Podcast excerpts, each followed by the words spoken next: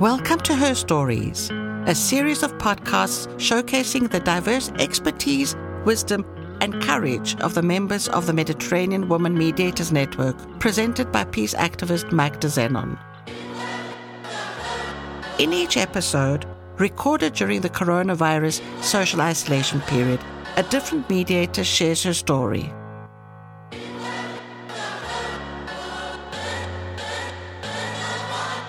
Hello, this is Magda. Today on Her Stories, we speak with Ayşe Betul Çelik to her friends Betul. Betul is a professor at Sabancı University in Istanbul and an expert on intergroup dialogue. Welcome, Betul. Thank you, Magda, for inviting me for this nice project. Betul, the time has come for us to try and push the woman forward because we've got some awesome women peace builders. We see it now with the circumstances we're living in and before. It's time to make sure they get the recognition and they contribute to bringing out a better world because we really need the help. Um, Betul, introduce me to Betul. Who is Betul and how did she become a peace builder? Well, um, maybe I should tell you the story of uh, how I became who I am. Uh, I come from an uh, upper middle class Turkish family and have been brought up rather conservatively. I went to a good high school and a prestigious university. And the years that I was in high school and university were the most troublesome times of Turkey. Those were 1980s, 1990s which I personally was not aware of because I was living in a privileged, uh, I was mm. living a privileged life in Turkey. Uh, I only became aware of this when I went to the US for my PhD. I had a PhD in political science from uh, State University of New York in Binghamton, and I went there to actually to study uh, elections, public opinion, and it was in one of my classes uh, where I started uh, working on ethnic issues. Okay. Well, uh, especially striking was discovering my unquestioned nationalist beliefs taught to us uh, for many years in schools. And I remember one day I was telling an Indian friend uh, how in school I told uh, I was told uh, we were told by showing a map of Central Asia that all civilizations originated from there implying that, that the whole world was Turkish. of course, that was an old theory back in the 1930s, and I didn't believe it. But it was a shock to learn that Indians also had similar maps showing India as the center of all civilizations. And that was the moment when I realized the necessity to question the concepts, ideas, everything that are given to us as recipes, as pills. And that is why I encourage my students to go abroad and take a look at themselves, their surroundings, to better make sense of the world around them.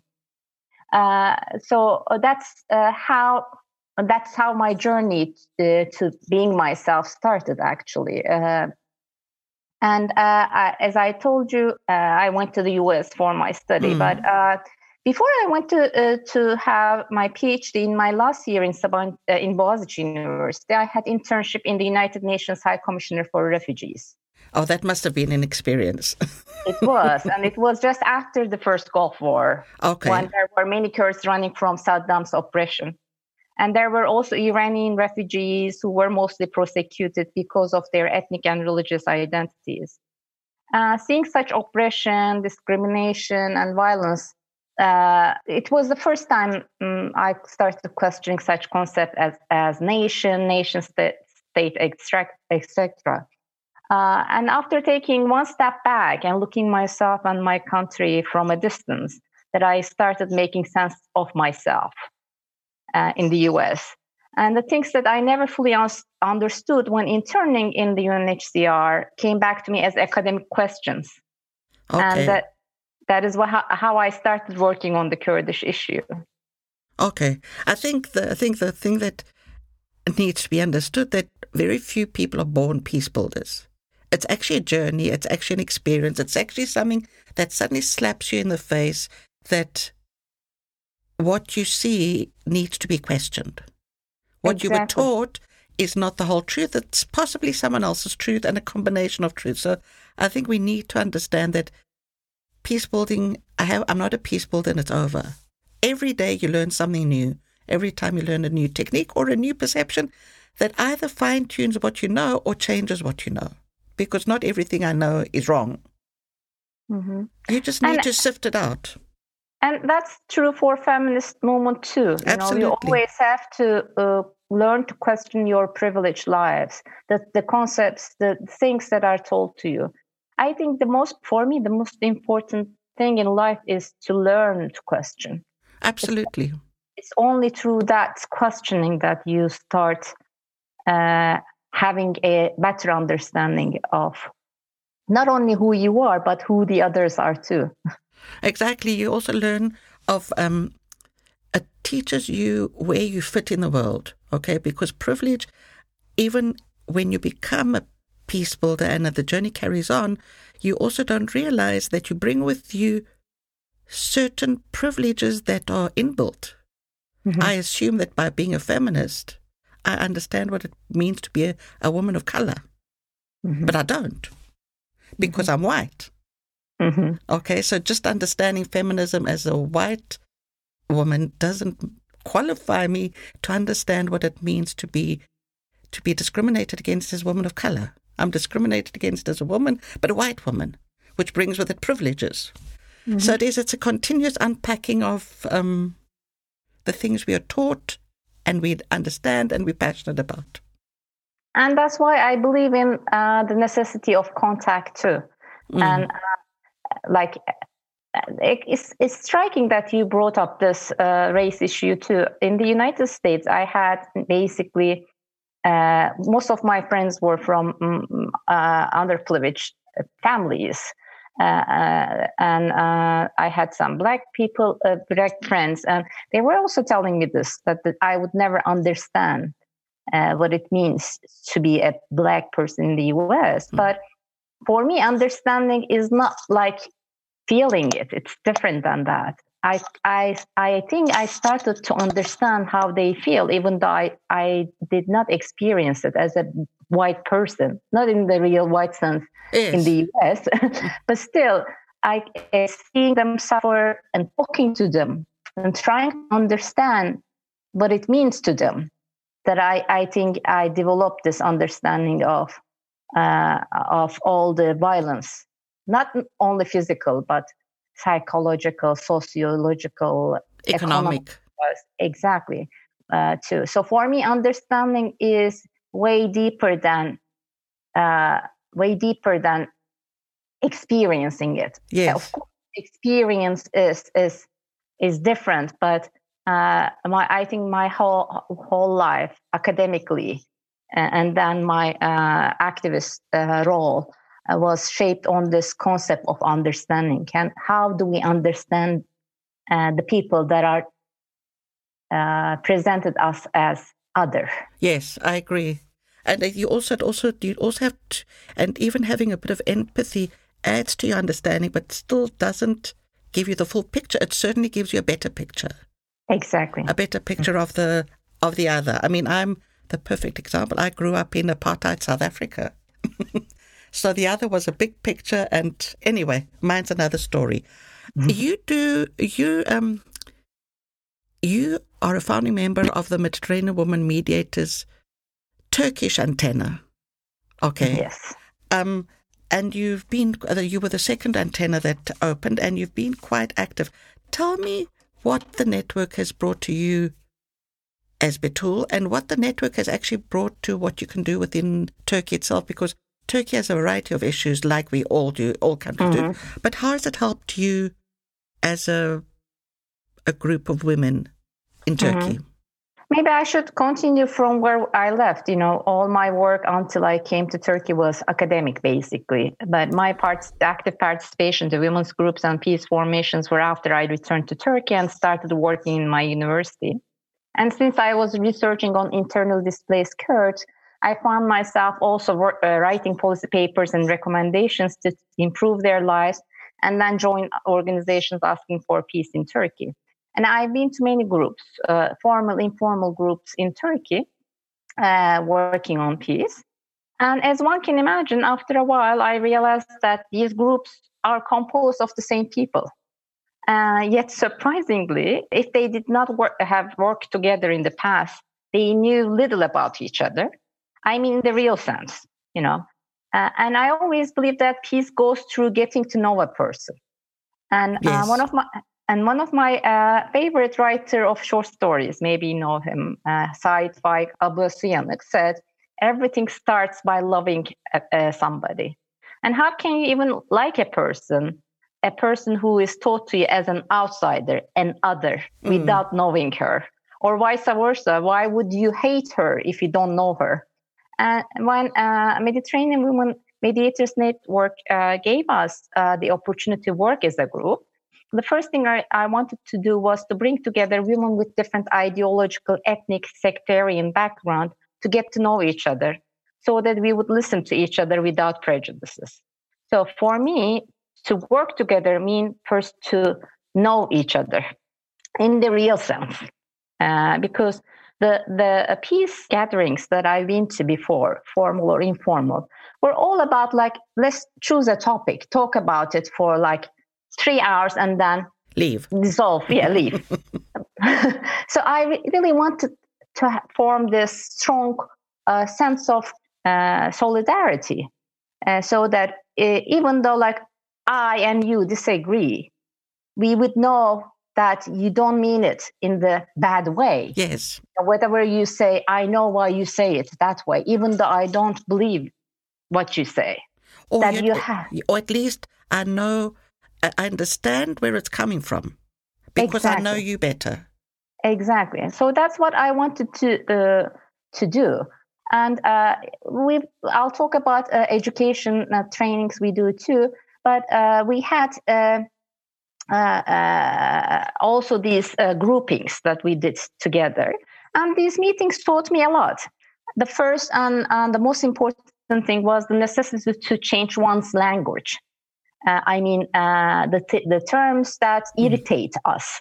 as a the person, trigger words got to get rid of the trigger words as we exactly or uh, hot buttons right yes. as conflict resolution people mm. would say uh, and uh, for example uh, i learned from a kurdish friend that the names of the kurdish dominated regions in turkey are labeled as eastern and southeastern anatolia uh, whereas there is no other region in turkey with names uh, stating direction like we have marmara karadeniz and so on but it's only the south of the Turks, east of the Turks that they're named after, you okay. know. So that also was like questioning these privileged positions. Uh, so, you know, I would never question it like, oh, this is a name, you know, why would it bother somebody? But when you really understand that person's story, we had storytelling too in our group. So we told us each other's our stories we found our commonalities, differences. Like one person, two people ex- having experienced similar things would end up working for different political parties, for example. Mm. So uh, that was a great, great uh, teaching for me. I still learn from these people. So well, that's one of the things that we do uh, because if and when the peace process in Turkey re- restarts, then we would have a better understanding of each other and develop a common understanding uh, for peace. We will also develop a common um, uh, language for peace because what you said about trigger words or hot buttons, when you start a conversation and you're already starting with the hot buttons, you've lost the con- you've lost the plot. You've actually got to use the right words mm-hmm. to start the process, in addition to understanding who you're speaking with or where they're coming from. Tell mm-hmm. me, you've done a lot of work with the Kurdish communities. You've done a lot of with NGOs mm-hmm. at track two level. Mm-hmm. Can you tell me a little that's, bit? That's true. Because I think uh, I think sorry, well, uh, I uh, sorry because I think what is often underestimated is everyone assumes that a peace process is just track one and they forget about the fact that That's... a lot of work needs to be done before you get to a stage that the peace process that is put on the table is actually implementable. So track mm-hmm. two and track three, uh, all the tracks are really important in ensuring that track one is effective and sustainable. Mm-hmm. I think generally this region, Mediterranean region, uh, loves uh, strong leaders. Right, so uh, strong leaders are necessary. strong leaders are necessary, but not sufficient for peace. Exactly. So uh, if they say like peace is is is what what we should have, uh, followers follow. Mm. but what do you do when there is not such strong uh, will uh, for peace. And that's why you need track two. Track uh, two is like the lo- locomotive. Uh, is what's the word? Uh, locomotive. Locomotive. yes, locomotive. yes, for uh, for for peace, right? They they had to uh, run this wheel all the time. And that's why I believe more on, this level because track two is more about politics, and politics is uh, is about getting the most, right? Whereas for me, track two is more about the people, their lives. And without the support of the people, what's the point of having peace? Yes. Right. So uh, people can, sh- I mean, leaders can shake hands, but if they're not supported, uh, how do you uh, do the peace work? Uh, so uh, my main work was about uh, changing negative uh, attitudes, behaviors, and emotions through this civic work. But unfortunately, again in Turkey, most of the civil society work focuses on, you know, uh, how do we affect policies? It's more about like affecting track one rather than doing the work at civil society level. Yeah, or grassroots level or so. Uh, so uh, for me, one of the reasons why the peace process failed in Turkey was because everybody was focused on track one. There were very few examples of track two. Uh, and that's why uh, when our Turkish antenna uh, was established, I, I uh, said, you know, let's focus on track two. We also have people who are post track one, like uh, people working in political parties. So, of course, we also aim uh, attitude change mm-hmm. at track one level through these people. But we also want them to influence their communities by changing, uh, uh especially uh, changing uh, attitudes and bringing new information from what is perceived to be the other side so what you're saying is that you work at the track two level, which are the grassroots, but you want you bring in other people that do have access to track one, because that's you need to make that link. Well, the, the, we are, we are something around twenty. We're around twenty something. I, I'm not sure 21, 22 or so. Some of these people are from civil society. Some of this these people, and actually are all of these people are from civil society, but some also have uh, political positions. Okay. Uh, so they they they also go and report to their political parties. Not not what we talk, but the things that they learn. Okay. Okay, so they wear two hats. They wear the hat of civil society. Yes. Okay. No, I agree. I think the biggest the biggest thing we need to work on as women peace builders and as peace builders generally is to ensure that there is the link with the other side. Mm-hmm. It's not just the, the, the, policy level, it's who you're making the policies for. So to make sure they, exactly. they match. And uh, I don't know what there might be other examples, but I believe Turkey is one of the rare examples where you are, where you have multiple axes of conflicts too.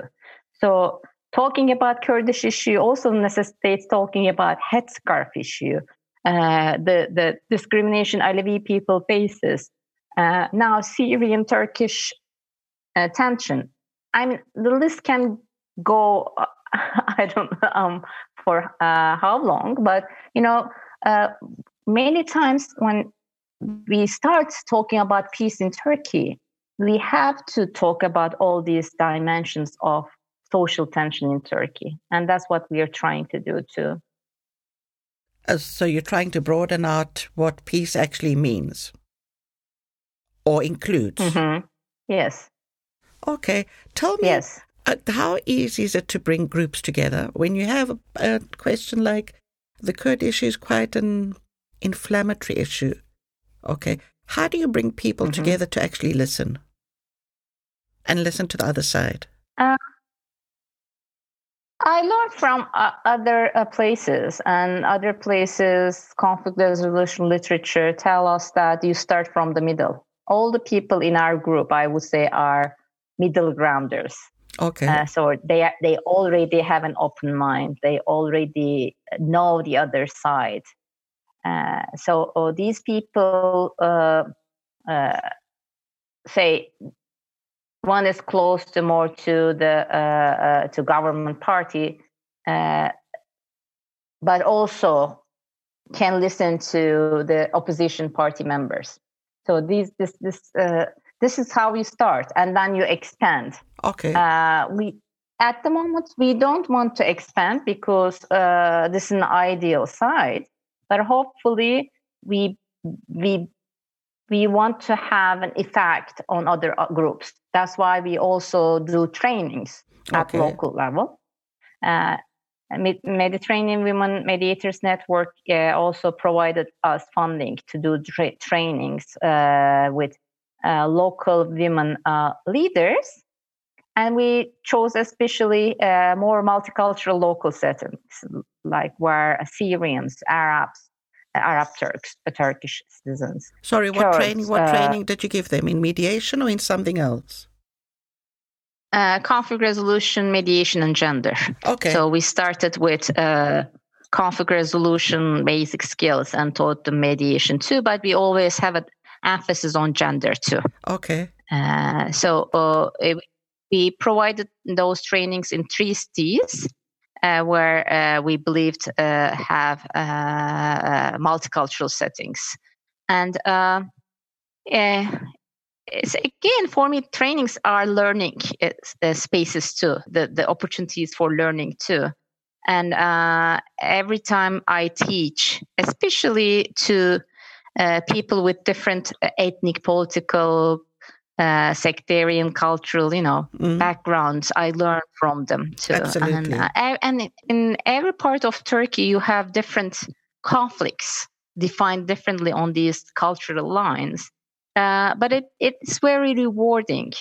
like in one of the meetings, in one of the trainings that we provided, uh, it was two and a half days. There was this woman who introduced herself as a powerful woman entrepreneur with more, mm, you know, uh, sometimes more malish, offensive behavior. That's how she presented herself. You know, to be strong, you have this. And she said, I sometimes sound offensive to people.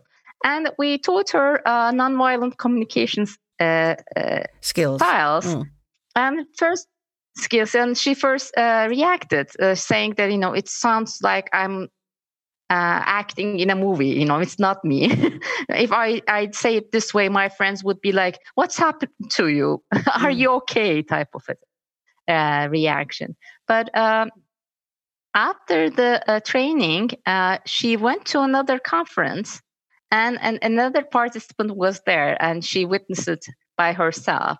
The woman uh, said at the beginning, uh, you know, I'm very excited. And people, uh, after her talk, which was influential, they reached out to her and asked her, like, we never saw you this way. You were great and you were excited. Why was it so?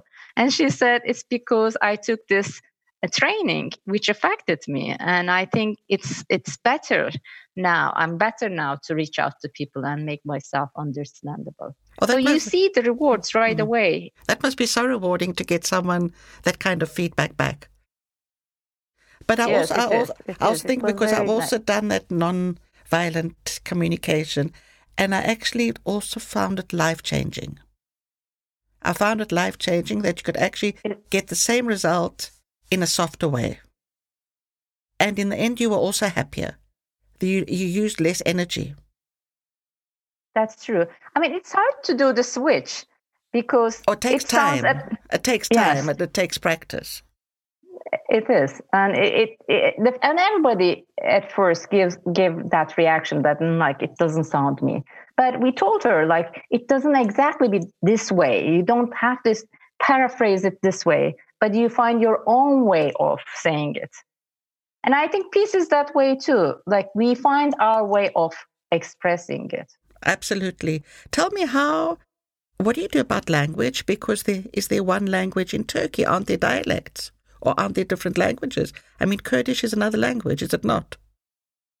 It is, uh, but uh, like in any ethnic uh, or multi-ethnic society, minorities speak two language, and the majority does only one. So everybody commun- communicates in uh, in uh, Turkish.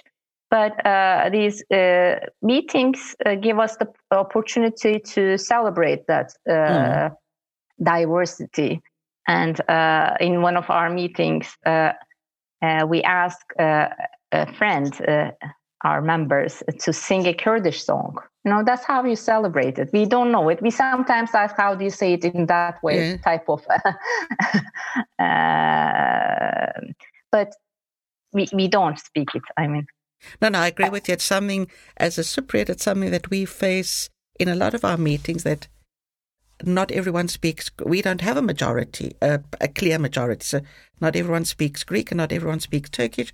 So a lot of the time you end up speaking English, and not everyone has the mm-hmm. same fluency in English. So a lot of things get lost in translation. But I agree with you that you have to learn to celebrate. I mean, learning a few words in the other language or hearing a song in the other language, and ultimately you find that in a lot of this there are similarities. It might be a slightly different slant, but there are similarities. I think that's where that's another subliminal thing that mm-hmm. it comes through. Okay. Um. How easy is it to get people, women to come to the meetings? Because patriarchy, like in most countries, is rampant in Turkey. Mm. Well, these women are, uh, most of them are leaders. So, I mean, uh, we don't have any difficulty at all. Uh, they're already activists. They most of them work on uh, gender issues in Turkey. Uh, so there is uh, no difficulty in bringing them. The only difficulty we have is Turkey is a big country, mm. and uh, we have um, representatives in our members uh, from Istanbul, Ankara, and Diyarbakir. Yes. And without funding, we cannot have meetings because we have to travel them either to Istanbul and Ankara so far because Diyarbakir has uh, less members than Istanbul and Ankara, most of them in Istanbul. And it, it might be because of me, because I'm from Istanbul, but most of the work, civil society work, is also concentrated in Istanbul, and population wise is the biggest uh, city. Uh, so we're very thankful for uh, Mid- Mediterranean Women Mediators Network to provide that funding. And funding is also problematic in such highly polarized societies Absolutely. too. We would, we don't want to get funding from a government or any political party backed civil society. Uh, getting funding from outside right now is also a problem. Not a good mm. idea. yeah. It's only uh, Mediterranean Women Mediators Networks funding that uh, we find very uh, trustable because we are a member of the network. So you share the same uh, principles, the same exactly. concern. Now, I agree with you. This question of funding is a really big issue in most women's organizations because, firstly, it's limited, and secondly, you've got to make sure that the source shares the same values as you, and there isn't a clash. You cannot be at a later stage accused of doing something or supporting something that goes against what you're working for. So funding is a big issue. But I'm, I, I really think we need to find a way to promote the second track mediation conversation because I think it's only if it starts changing at that level and it becomes stronger that we actually have any chance of firstly influencing the first track and secondly of having a world that we all have the one thing that I think is all encompassing a life that is dignified. Mm-hmm. And I should also thank uh, uh, European Union too. I think uh, some of us in the Mediterranean region are lucky to be able to get funding from uh, European mm. Union too. European Union has funds to support civil society. And our original, before even uh, joining uh, Mediterranean Women Mediators Network, Uh, we got some funding from EU, to provide civil society uh, uh, support, uh, financial support. And the the people there actually ask us to also publish our uh, launch launch of our uh, conference too, because uh, there there are very few sources on uh, peace building and mediation in Turkish. I don't know about uh, Greek, but uh, you know we need also these this information resources. to go with. Yes. Now, I actually think that's another thing that I feel the Mediterranean Network will bring is that we will now be able to have a, all the resources in a similar place and mm-hmm. also give access that it might be available in English. And it's an opportunity to perhaps translate it into Greek, Turkish, Algerian, or whatever other language needs, because most of the resources are in English. Mm-hmm. That's true. And, and again, and, again, only privileged group of people can access it. Absolutely, absolutely. So I think we need to. I like the fact that you brought up this thing of we need to question our privilege in a positive way, not in a negative way because it mm-hmm. gave us a lot of advantages. I believe it gave me the advantage of having parents that wanted the best for me, which mm-hmm. means also it gave me critical thinking. They wanted me to fly wherever it took me. wherever it took me. So we have to um, use our privilege in a way that's positive. That's true. That's true. Without, that questioning. Yes. Questioning is is what brings us to here, mm. I think. Is there any other story you want to tell us before we close this interview? Uh, no, uh, I mean I learn a lot from you too. It's not about uh, meeting my uh, my friends in Turkey, but also meeting my friends in the network. Always uh, provides me this questioning. You know, the things that I learn from others.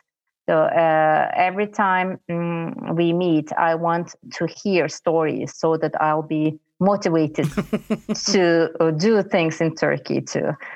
I mean, women, we have to acknowledge that women's gatherings are different than uh, a homogeneous or, you know, mm, uh, men's meeting.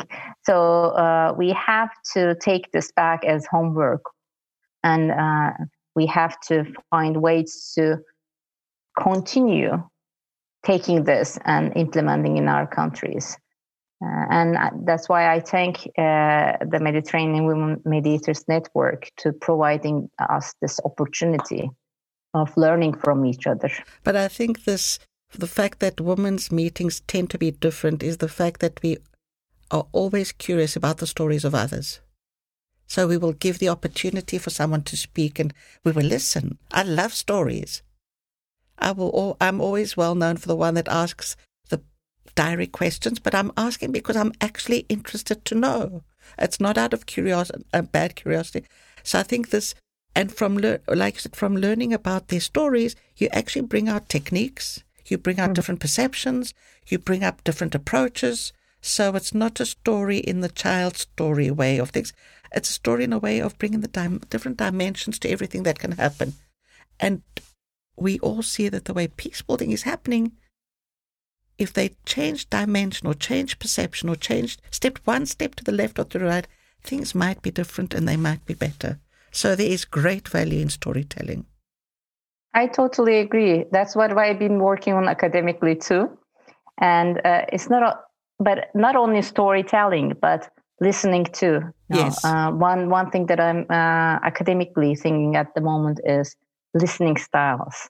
You know, what prevents us hear not hearing uh, the real value of uh, somebody else's story.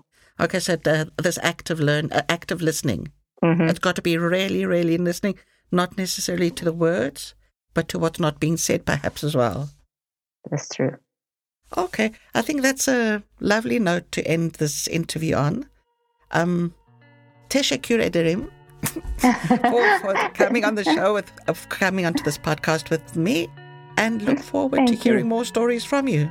Me too, and I'm looking forward to meeting you when this uh, Corona days are over too. Me I missed too. you all. I also I think there's a lot to be said for technology, but nothing can replace sitting around for a, with a glass of wine or a cup of coffee. And a real hug. and a real hug. okay. Thank you, Betulmo, Betulchim, and we will speak soon. Thank you, Magdamu. If you enjoyed this episode of Her Stories, please leave comments, suggestions, and reviews, and share with anyone you feel may find this equally interesting.